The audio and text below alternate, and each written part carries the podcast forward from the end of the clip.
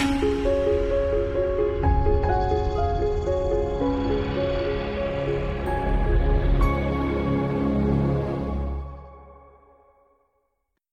this is Jim Fleming, and this is the Stuart Heights Fleming Sunday School Class podcast. This podcast is a recording of our weekly Sunday School class, as well as a few other teaching opportunities I get at my church. But before you listen further, you may want to go to teachings.jim314.com and download the student and or teacher handouts so you can follow along visually and take some notes. Thanks for listening. Come back often and feel free to add this podcast to your favorite podcast app or to iTunes. Now let's get to this week's lesson.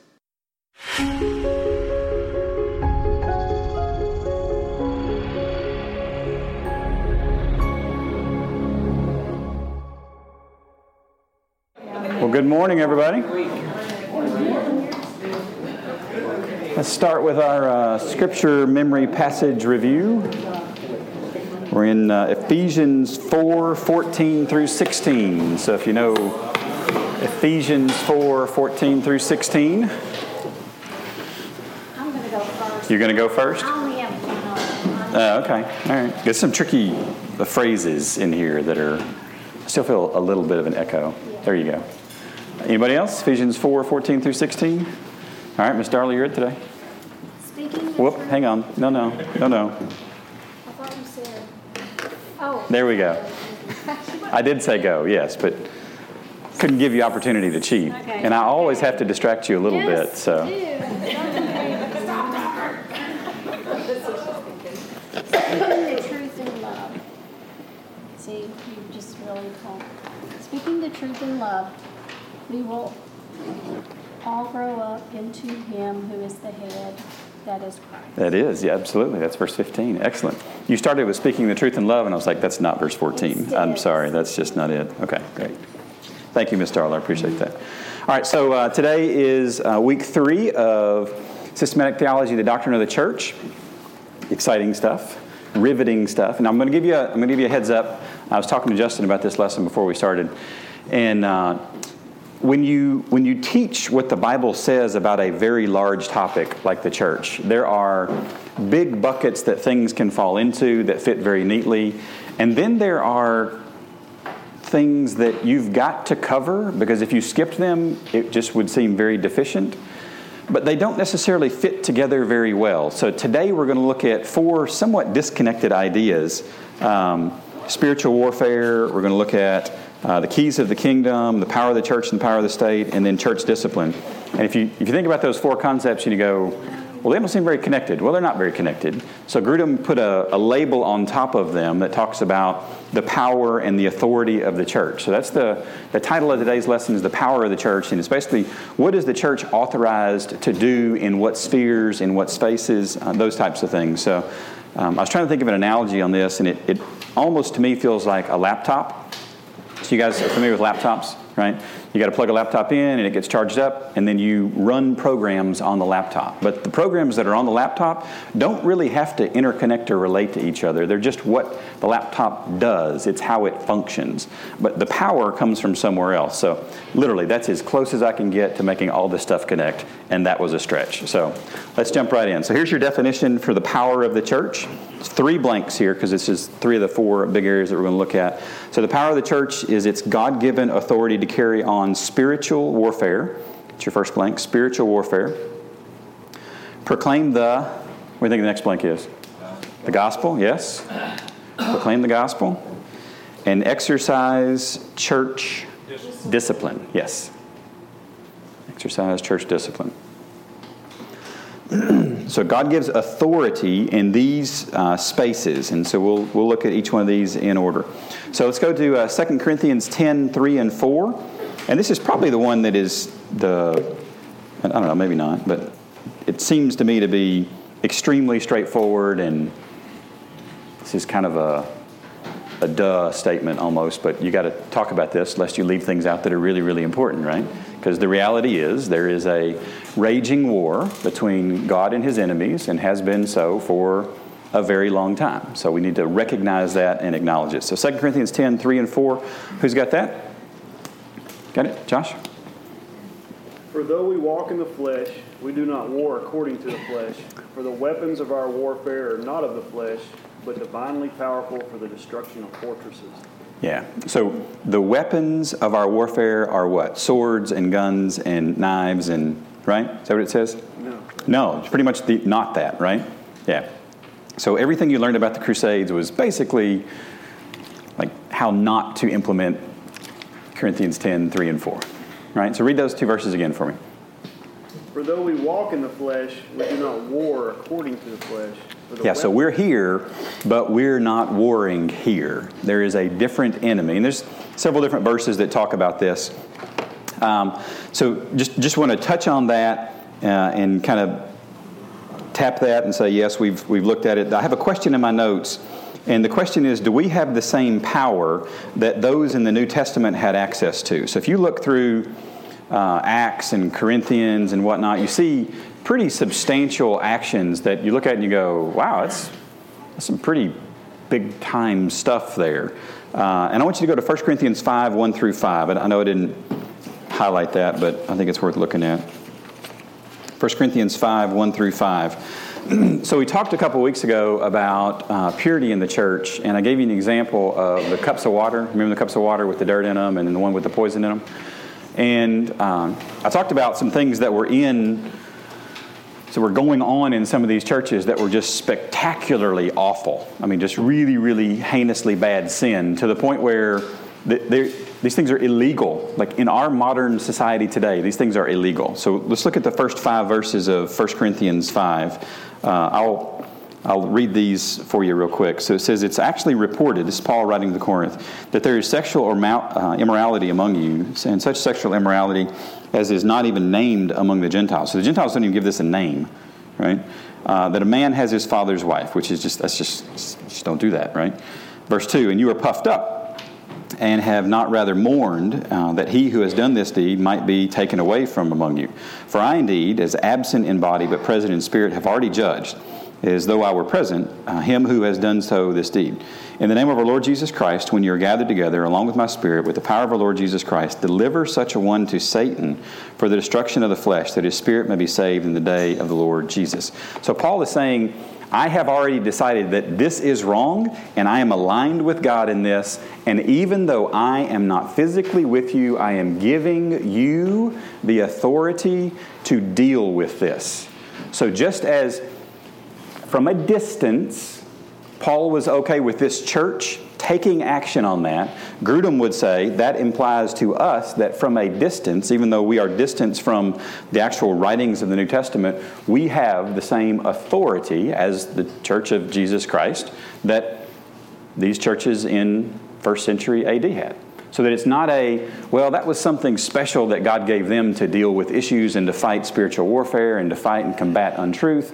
No, that, that is for us as well today. So I just want to make sure that is present because sometimes we get the feeling that, well, that was something special for them and that doesn't really apply to us. Well, there are some things like that, but there are also some things that say, we have this power, we have this uh, authority, we have the same power that Paul had access to, which is good.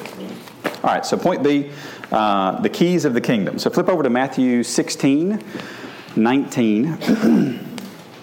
Boy, I just did not do a good job highlighting verses this morning, did I? Sorry.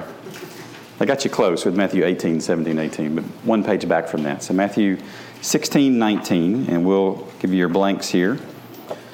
So I carry around keys in my pocket, um, and I hate how many that I have, but I use all these, so I feel like I ought to carry them around if I use them, right? So what does a key do? Let's talk about keys real quick. We'll get real tactical. There's non-spiritual answers, and like, what does a key? I have a key in my. Oh, that's a perfect one. Locks and unlocks doors. It locks and unlocks doors, right? So anybody know what this key is? Some of you have used this key, like this. What's that? Not the church key. That's my truck key. Yes, that's exactly right. Now, for those of you that ever want to borrow my truck, um, uh, three things that I tell everybody. Uh, one, don't lock the doors.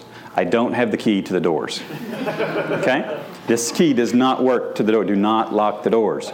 Um, yes, I can break into it very easily because it's a 77 Ford, right? It's not built for security. This is built for carrying heavy things, right?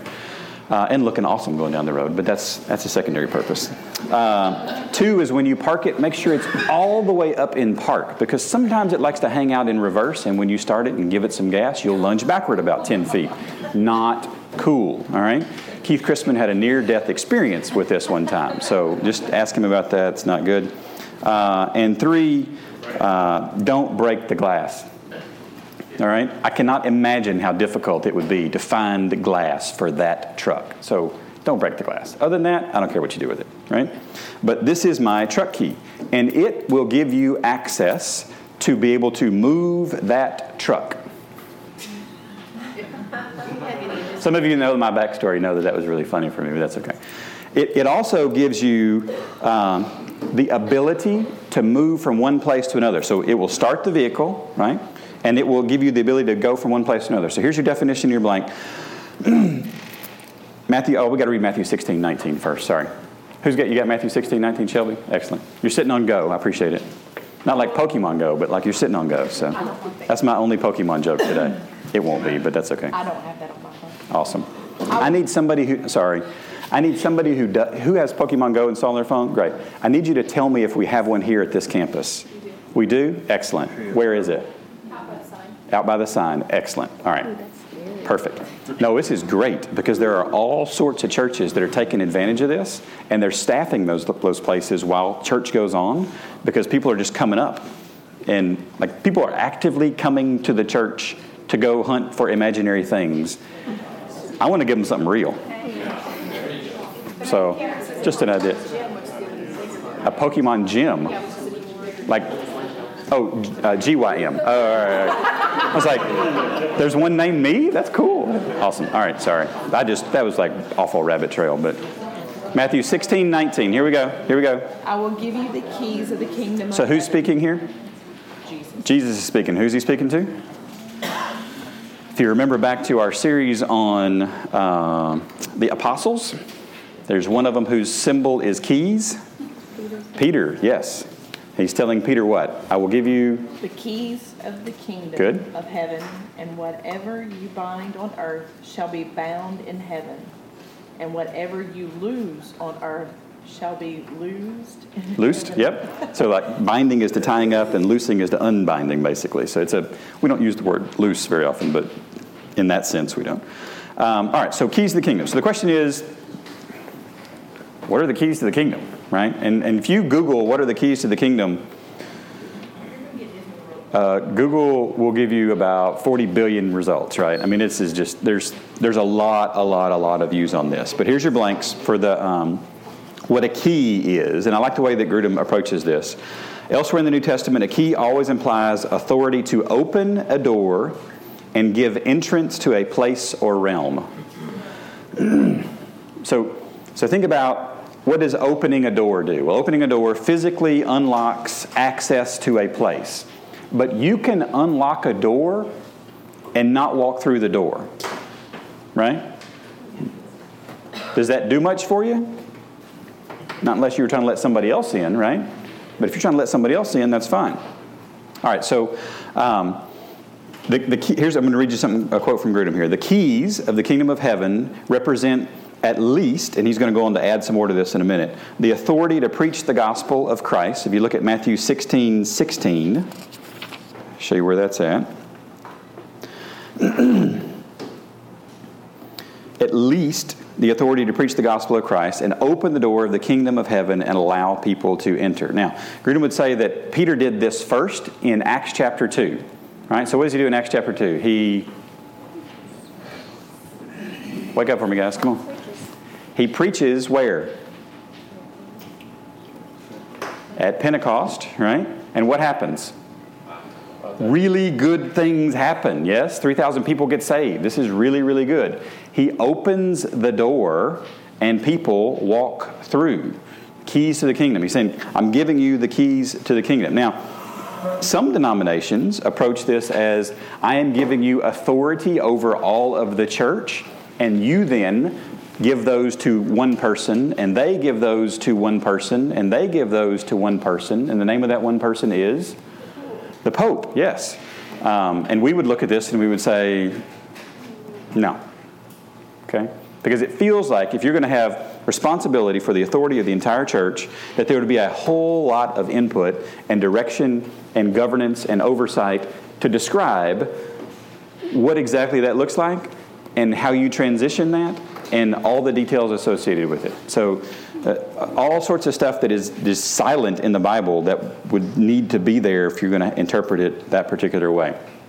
All right, so if the keys of the kingdom are in fact partially uh, opening the door, and I've got a picture here. See the keys of the kingdom? Now, I want you to focus on one word up here, and it's the word keys. What can you tell me about this word? What's that? It's plural. Yes, it is. Very good. And I appreciate you reading it very well, Shelby, when you read that, because you, emph- you actually emphasized the S, which I didn't know if you knew you were doing that or not, but it was really good. Uh, so, keys. So, if you have more than one key, what does that imply? More than one door, right? More than one thing that's locked. So, Grudem talks about how the keys to the kingdom of heaven, uh, and let's look at Matthew 18, 17 and 18 here. So we've got Uh, Matthew 18 in this section is talking about church discipline. And Grudem's going to talk about, and we're going to go into a lot more detail in this in here in a little bit. Grudem's going to talk about how there's a key to open the door to salvation, but once you get inside, there's some governance over what is going on inside. Would you agree that inside the church that God has set up some level of governance structure so that things are to operate as they should? Right? Okay. Does everybody have the same governance authority inside the church? No. And that's good, right? Because can you imagine if we all walked around with the exact same level? I mean, it, we are described over and over and over and over again in the Bible as sheep, right? A whole bunch of sheep that all think they're in charge is really bad. I'm channeling my inner Dave Barber right there, all right? Sorry, Julie's not here to stop me from this, so it's just the way that's going to work today. All right, so I'm going to read you something from Grudem here. So, the keys to the kingdom of heaven uh, both admit people to the kingdom through preaching of the gospel and the authority to exercise church discipline for those who do enter. So, the idea being that if you think about uh, the kingdom of heaven as being a physical building, there's a key needed to get in, and then keys needed to access and authorize parts inside, because everything is not for everybody. All right, so that's Grudem's interpretation of keys, which is plural. And most of the time, when I hear keys of the kingdom explained, everybody only talks about one key. I'm like, I've always thought, well, what is the other keys for? Like, there's more than one key here. This is feels like something's going on. All right, so let's look at Matthew 18, 17, uh, and 18. I want to show you a couple things here. So it says, and if he refuses, to, so this, let's back up. Uh, verse 15.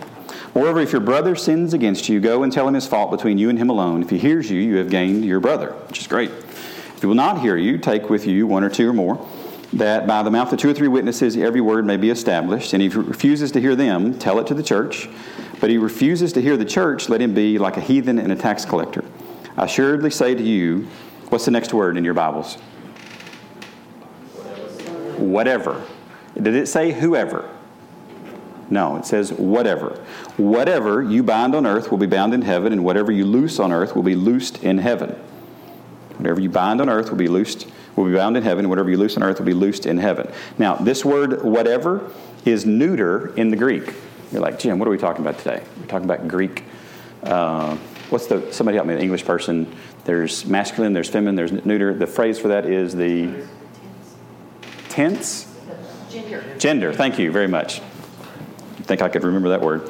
Um, neuter in Greek, and it seems to indicate that Jesus is speaking not specifically to persons, because if he was speaking to persons, he would say what? Whoever or whomever, right? Whichever one of those words is right. Stacy Bandy's not here anymore, so I won't know which one is correct. So. Uh, so whoever, this is not whoever, this is a whatever. So this is more generally to situations and relationships that come up in the church. Uh, this is not necessarily to individual people. So give me, let me give you an example.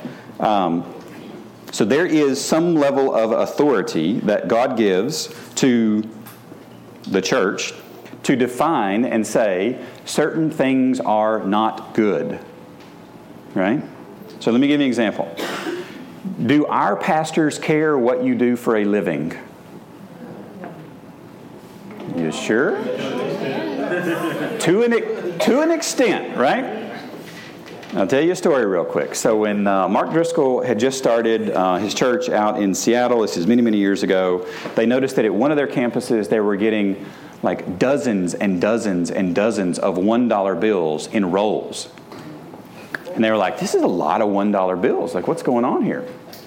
So they started poking around and poking around, and they finally found like the individual woman who was giving all these $1 bills. And does anybody want to guess what her occupation was that they then needed to have a conversation with her about? That Christians don't do that.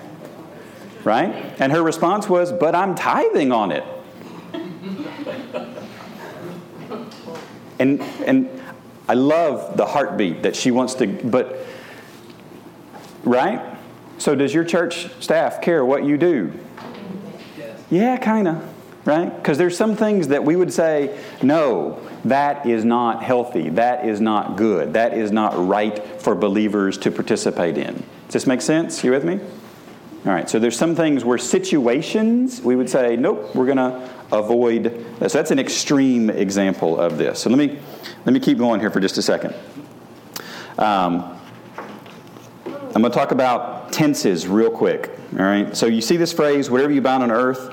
Uh, so you see this phrase, verse uh, 18. Assuredly I say to you, whatever you bind on earth will be bound in heaven. This is the paraphrastic. Whoops. Did I disappear? Am I good? You guys still here? Okay. This is the paraphrastic future tense. May know what the paraphrastic future tense means? I got to admit, I've been studying the Bible a long time. Don't ever remember running up on this one. Okay, here's what it means.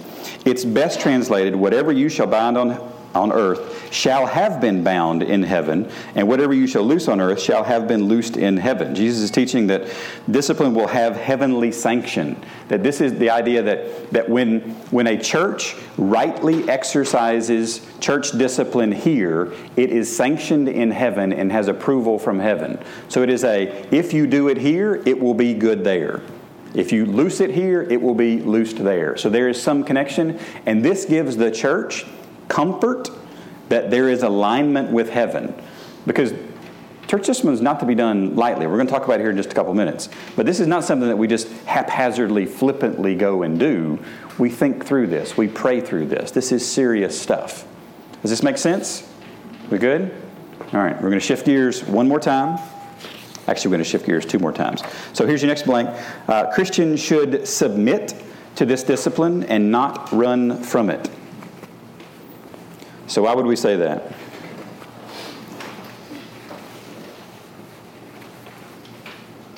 Why would we say that?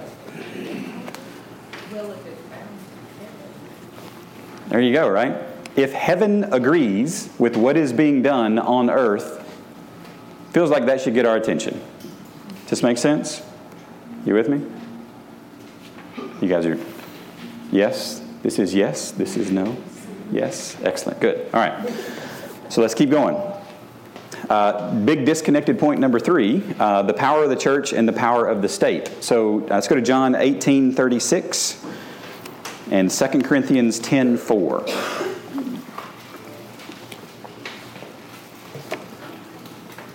So, one of the craziest scenes in the movie, uh, while you're turning there, uh, The Passion of the Christ. Uh, I think it was the opening scene. Jesus in the garden, right? That was the opening scene. He's in the Garden of Gethsemane, and uh, the uh, the guards come in. Peter draws his sword, whacks off Malchus's ear, the servant of the high priest. And what do you hear? Y'all remember hearing anything then? Remember the movie? There was this high pitched ringing, and you get the perspective from Malchus, which I, I, think is what would actually happen. If you had your ear removed, you know, your ear is constructed so that sound comes in and is interpreted properly.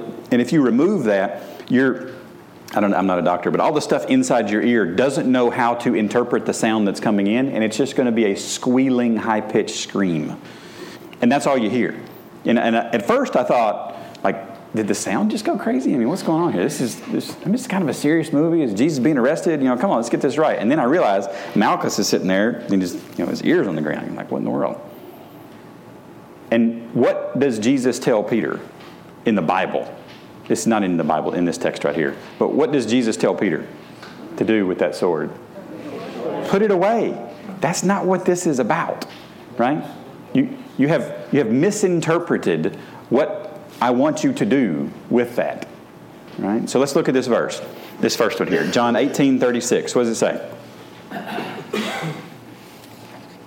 kingdom is not of this world. If my kingdom were of this world, my servants would fight, so that I should not be delivered to the Jews. But now my kingdom is not from here. If my kingdom were of this world, my servants would fight. Anybody have a different word? Does anybody have a different word? You, you know how rare that is? You know what that means? Word means fight. It's really, really well translated fight. We are not called to fight, to punish people into the kingdom. That is not how this kingdom grows. Every other kingdom in the history of the world grows through war, or through acquisition, or through threat of war, not God's kingdom. God's kingdom grows a different way. Because if we were to grow by war, do you think those at the edge of the sword would be true, faithful believers? No, absolutely not. That is not the way this is supposed to work. All right, 2 Corinthians 10 4. I actually read this one earlier today. So he's got 2 Corinthians 10 4. Well, the weapons of our warfare are not of the flesh, but have divine power to destroy strongholds. Absolutely. So the weapons are not of flesh, right? So flip over to Romans 13 for just a second. Romans 13. The first seven verses of Romans 13, they outline what the government's responsibility is in relation to evil. So, so we have a book that tells us what is true and what is evil. Would you agree? Mm-hmm. Okay, the Bible tells us this is good and this is evil. But it is not our responsibility as the kingdom of God to punish good and evil, which is kind of odd, right? Because we're given the definition, we're given examples, we're given direction, but we're not given the authority to go and to punish good and evil. Who is given the authority to punish? Well, you wouldn't punish good. Wouldn't punish good. You, who is given the authority to punish evil? Thank you. Yes, the government is given the authority to punish evil. So let me show you what this looks like. Um, the power that the church has is distinct from the power that the state, distinct is math term, is different, is, is different than the power that the state has. And when the state functions as they should and the church functions as they should, this combines to form God's ideal. Now, just as the pure glass of water the last couple of weeks, this never happens perfectly, right? Have we ever had a perfect church? No. Have we ever had a perfect state? No, right? And just as much as we snicker and laugh at the perfect state, we ought to snicker and laugh at the perfect church because we are the components that screw this up. Like, hi, my name's Jim. I ruin the church. I keep it from being perfectly pure. Honestly, right? And I also keep the state from being perfectly right because I am a member of the state. So this is the ideal. Now, when we really get into fuzzy places is when the church wants to do the state's job and when the state wants to do the church's job. Would you agree? Yes. Yes. And the Bible is very clear that every time it talks about the state, it talks about one set of things. Every time it talks about the church, it talks about a completely non overlapping other set of things. These two things never overlap in the scripture, in the New Testament. In the Old Testament, these concepts, the people of God and the nation of God, were very, very intertwined. But in this New Testament covenant age that we are in right now, these two things are distinct. When Jesus comes back and rules and reigns, like, scrap this, it'll just be this. It'll be great. And the reason this doesn't work is that God is not the head of it right now. Does this make sense? Okay, great. the distinctions between the power of the church and the power of the state. And there's a couple of other verses there uh, that talk about some of these distinctions, and I'm not going to go into those today. All right, so church discipline, D. the purpose of church discipline, right? So the purpose of church discipline is what? To be angry and hateful. No, those are not, do not write that down. The purpose of church discipline is restoration and reconciliation of the believer who is going astray. So we've already read Matthew 18, 15 through 17. That first verse, you know, you go, you talk to your brother, and if he, if he like, if he changes, this is good. We have won our brother. And th- there's almost a, like, yes, this is really, really good because there's a restoration and a reconciliation that takes place here, which is great. Um, and I, I have, I have managed a lot of people in my life in, uh, in a professional environment. And what I tell every single one of my employees, I've been this for several years now, is that I love small problems. I want you to bring me gobs and gobs and gobs of small problems because I want to deal with stuff when it's small, not when it has festered and grown and grown and grown and oh, now we have to amputate a limb. Right? I don't want to deal with amputation. I want to deal with, man, my fingernail hurts a little bit. Great, let's talk about it. Let's deal with that when it's really, really small, when it's contained, so that it doesn't develop and develop and develop and develop. And this first step of church discipline, which is just having a conversation with somebody, is the one that I think is ignored so often. Because if we would take the initiative and do this early and quickly and lovingly and gently, we stem off gobs and gobs and gobs of stuff. You, you, tell, you look back in your life and you tell me which conversation is easier to have a conversation over something little that you dealt with immediately, or a conversation that you let go and you waited for a few months until it really looks ugly and now you've gotten to the point where you have to like you have to do something at this point right so we we disengage early and then it gets messy late and i want to encourage us to engage early Engage early. So, uh, A is restoration and reconciliation. B is to keep sin from spreading to others. So, Hebrews 12 15. Who's got Hebrews 12 15? Now, y'all are all nervous. I'm not going to go in order, so sorry.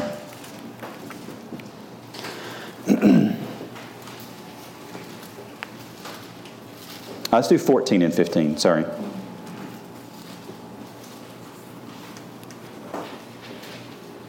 Darla, you got it? 14 and 15? Make every effort to live in peace with all men and to be holy. Without holiness, no one will see the Lord. See to it that no one misses the grace of God and that no bitter root grows up to cause trouble and defile many. No bitter what? Root. No bitter root. Are there different sizes of roots? Mm-hmm. Yeah, Justin and Carrie came over to our house yesterday, and we uh, planted some uh, flowers in the barren wilderness that was our uh, immediately front of our house. So uh, it doesn't look like nobody lives there anymore. It looks like somebody actually cares about the building. So thank you for that, guys.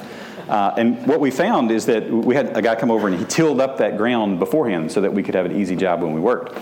And we picked out gobs and gobs and gobs and gobs of roots of things that used to grow there. And the vast majority of them were substantially smaller than my uh, little pinky finger. But there were some that were, whew, like, okay, this, I'm glad we got this up because this would have been a problem. This would have been very difficult to plant something healthy with this roots, these old dead roots still here. And what I see oftentimes when we ignore small conversations, when we ignore those thready, strandy roots, you know, that you can just pull up and toss away, it's no big deal, is that this stuff develops and it grows into a root of bitterness. Anybody ever had a root of, I'm going to raise both hands. Anybody ever had a root of bitterness in their life? Because, yeah, sorry, I wasn't like trying to point you out, but thanks for raising both hands. That was great. Um, but what happens, in most of the time, that's because nobody came along and picked something when it was really small right? So pick small, right? Keep things from spreading because roots will continue to grow until you deal with it, right? The stuff doesn't go away. If there's a story from the Bible, it is ignoring sin does not make sin go away. We deal with it. All right. a couple other verses here. 1 Corinthians 5, 1 through 8. I think I've already read those. That was the, uh, the text about uh, the guy and his, uh, his stepmom, maybe. We're hoping it's not his mom, because, I mean, they're just like, it's just like revoltingly awful bad stuff. Um, so, but this idea of keeping sin from spreading to others, we deal with things, right? 1 Timothy 5. Who's got 1 Timothy 5? We're going to read 17 through 20 here. Right here. You got it? Yeah. So we'll start seven. Yes, sir. 17. I got this. Let the, let the elders who rule well be counted worthy of double honor. Yes. Especially those that labor in the word and doctrine. For the scripture says, You shall not muzzle the ox while it treads out the grain.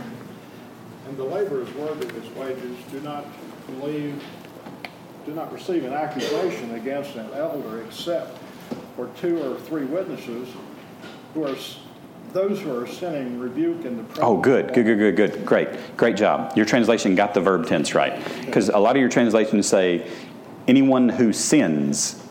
And that's really not the right, uh, it's, it's a, a present active uh, participle that says you, you are continuing, you are making a habit or a lifestyle of this. So can you read that, that part again? Those who are sinning Yeah. rebuke in the presence of all, that the rest may also fear. Absolutely. So there's there's nobody immune from this. So if you have a leadership position or if you don't, nobody's immune to church discipline. Everybody is covered in this space. Um, another reason to practice church discipline is to protect the purity and the unity, uh, the purity of the church and the honor of Christ. I mean, if we let stuff grow in an unhealthy way, what's going to happen? We're not going to be pure, right? We're going to look like uh, really, really bad stuff. Now, I have used this picture to describe the purity of the church, but I can also tell you this applies to church discipline and how it has been applied in the church.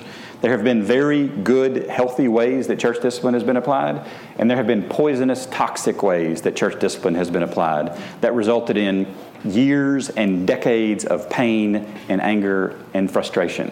So we have the option to pick do we do this biblically or do we do this in the flesh in a poisonous way? So just I want us to be aware that we get to engage in the way that we choose to engage. Now, the question then becomes for what sins should the church discipline be exercised? This is point number 2 there. I think it's maybe on the back of your handout. That start at the back. So so what do we do this for, right? Well, there's a whole bunch of different sins that are listed. So Romans 16, 17 and Titus 3.10 talk about divisiveness. Uh, 1 Corinthians 5, 1 is incest. Uh, 2 Thessalonians 3, 6 through 10 is laziness and refusing to work. Uh, 2 Thessalonians 3, 14 and 15 is disobeying the things that Paul writes. Um, 1 Timothy 1, 18 and t- through 20 is blasphemy. And then 2 John verses 10 and 11 is teaching heresy. So it, it very, very broad set of things that the New Testament says this is what we would exercise with. But all of those, and here's your blanks, were publicly known or outwardly evident sins. This is not a, um, this is something that is going to cause shame to come to the name of Jesus Christ in front of the whole world. This is public, this is outwardly evident. Um, and then Paul gives what I think is a beautiful explanation in Romans 14 of where there is difference of opinion on what is right and what is not, where things are very, very open handed. Here's your next blank. Paul encourages a wide degree of tolerance, um, that we should be very cautious how we engage where things are very open handed. Because if God has not said this is definitively, definitively wrong, let's be real careful how we approach in that space. All right, so then how should church discipline be carried out? Real quick, we'll run through these. Uh, point A knowledge of the sin should be kept to the smallest group possible. You know, one on one, two or three to one, small group to one, church to one. It is, we, you, we're looking for, uh, point B here, disciplinary measures should increase in strength until there is a solution not until you don't want to go anymore. We, I, don't, I don't get to change what the text says here. It's we are commanded to keep going until there is a solution. And the solution sometimes is you have been removed from the fellowship of the church. And, and, and I hate that. That is painful, but it, it is what it is. Um, Matthew 5 23 and 24. Let's flip over there real quick.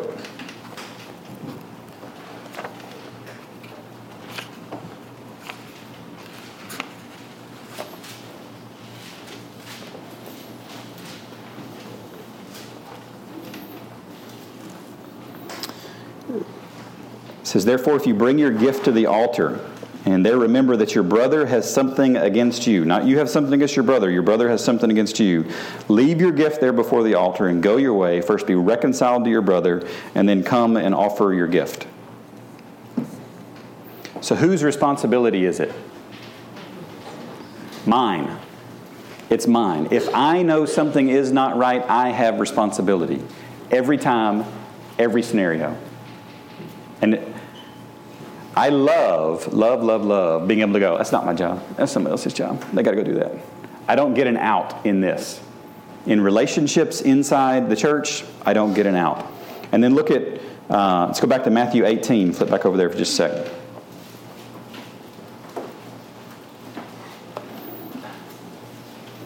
Uh, I think Matthew 18 20 is one of the most misapplied verses in all the Bible uh, because this is dead set in the middle of church discipline conversation. And he says, uh, look at verse 18. Assuredly, I say to you, whatever you bind on earth will be bound in heaven, and whatever you loose on earth will be loosed in heaven. Again, I say to you that if two of you agree on earth concerning anything that they ask, it will be done for them by my Father in heaven. For where two or three are gathered together in my, my name, I am there in the midst of them. This, is, this verse is not given to say, uh, when we show up together to worship Jesus Christ on Sunday morning, God is here. God is always with the believer. This verse is saying that when believers go and exercise church discipline, that God is giving them confidence that He is with them in this exercise of reconciliation and restoration. This is meant to be a strength. This is meant to be a, what's that? No, I just have something. Oh, yes, sir. Go ahead. Um, I've had the unfortunate uh, and unfortunate situation in the church as a director of the additions ministry. And in the process of executing discipline, I can assure you that this church is very concerned about that.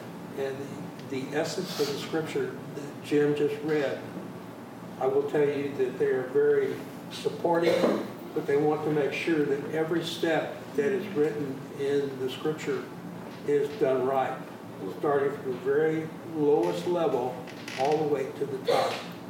Yeah. And it, so I, I, hear questions sometimes when I talk about church discipline with our, um, with our people, and they say things like, well, I've never seen this happen. Good. Like, the, I don't know what the math term is, but the vast majority of all this should happen one on one or one on two. One on, I mean, this is take care of it at the low level. We, as smallest group possible. That is what healthy looks like. Healthy does not look like go and tell 47 people and everybody. It's like, whoa, whoa, whoa, that's not, that's not healthy.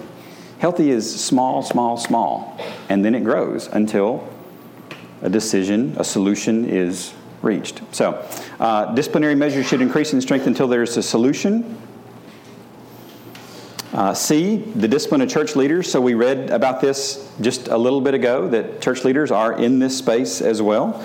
Um, and then how do we restore? Because the goal is restoration. And I can't tell you how many articles or, or uh, ideas that I have read online or in books that about church discipline that never talk about the restoration process.